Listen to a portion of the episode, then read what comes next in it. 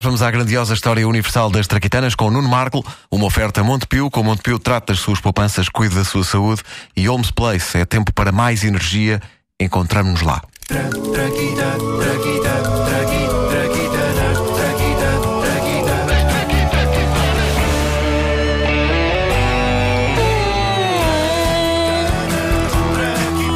Um novo arranjo. Esse arranjo ficou lindíssimo, pá, ficou lindíssimo. Obrigado, Nuno.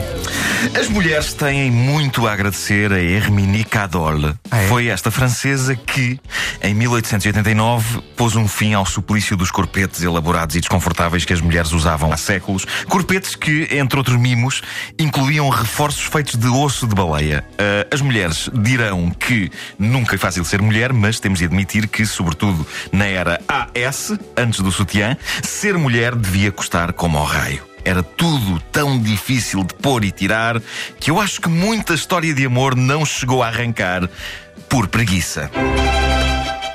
Minha amada, não tardemos mais, minha amada.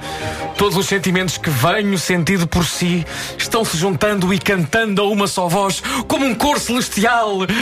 Minha querida senhora, está na hora do amor. Ah, oh filho, isso, é- isso é uma grande trabalheira. Perdão? Eu, eu cheguei à conclusão que se calhar não gosto assim tanto de ti. Como assim? Ah, oh filho, é, é na hora de tirar o corpete e estas traquitanas todas que eu tenho por baixo do vestido que uma mulher sabe se um homem vale mesmo o esforço. E eu, pronto, olhando para ti e pensando na seca que vai ser tirar isto tudo para depois pôr tudo outra vez, hum, não, definitivamente não. Mas, mas, mas eu julgava que, que, que o meu amor era correspondido. Pois também eu, mas o que é que quer ser? Estou a pensar na relação amor-trabalheira para, para tirar isto e não, não compensa. Lamento imenso, mas olha, não compensa. É por isso é que eu não estava nada à espera. Quer, pá, quer dizer, eu, eu, eu, eu compreendo. Eu, eu, eu próprio, na qualidade de indivíduo que, que teria de esperar até que isso saísse tudo, também não sei se me aguentava. Pois estás a ver. Só que este problema há de se repetir com todas as mulheres. Então, oh, filho, porquê é que não optas pelo amor com homens? Dá muito menos trabalho. Quer dizer, quer dizer, não é bem, bem a mesma coisa, não é? Experimenta. Está bem. Calhando aprecias.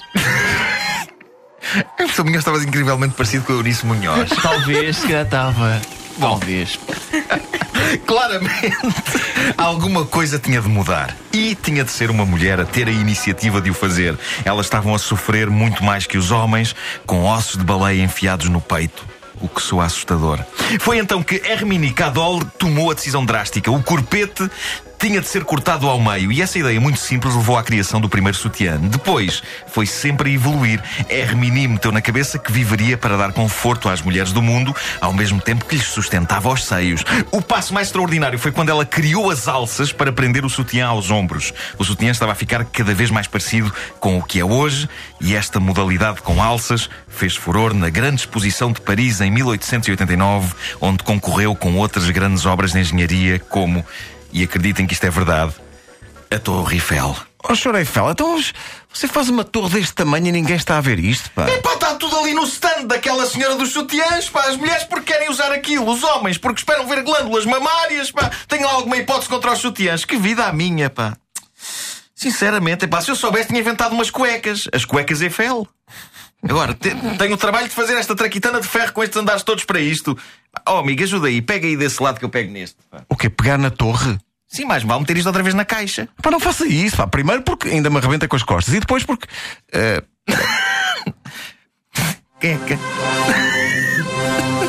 Sim, continua. sutiãs vão e vêm. Mas torres destas, pá, isto é, isto é para sempre, pá. Acha? Ah, acho, pá, Torre Eiffel, espetacular. E o melhor é mulheres com sutiã na Torre Eiffel. A tirarem-se lá de cima de paraquedas. não, não, só para, só para estarem lá para a gente olhar para elas. Ah, assim, uma em cada andar. Por exemplo, Ou mais. ou má.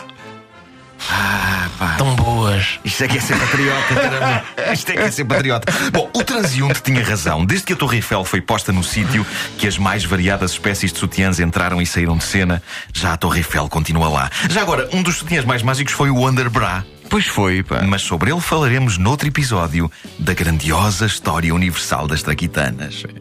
A, a sério, vais dedicar um episódio inteiro ao Underbra? Sei lá, está calado.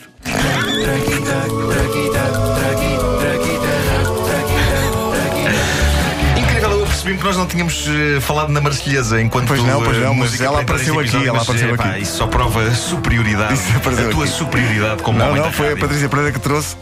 E a Patrícia meio da também, a traquitana aparece, superioridade aparece um papel que diz: Tens a Marselhesa aí nos sons. Eu, pronto, está bem, obrigado. Obrigado, Patrícia. Sim, senhor. Eh, amanhã o hino dos camarões. Eh, onde é que eu ia? Ah, exato. As traquitanas são uma oferta Montepio, trata as suas poupanças, cuida da sua saúde e Homes Place. É tempo para mais energia. Encontramos-nos lá.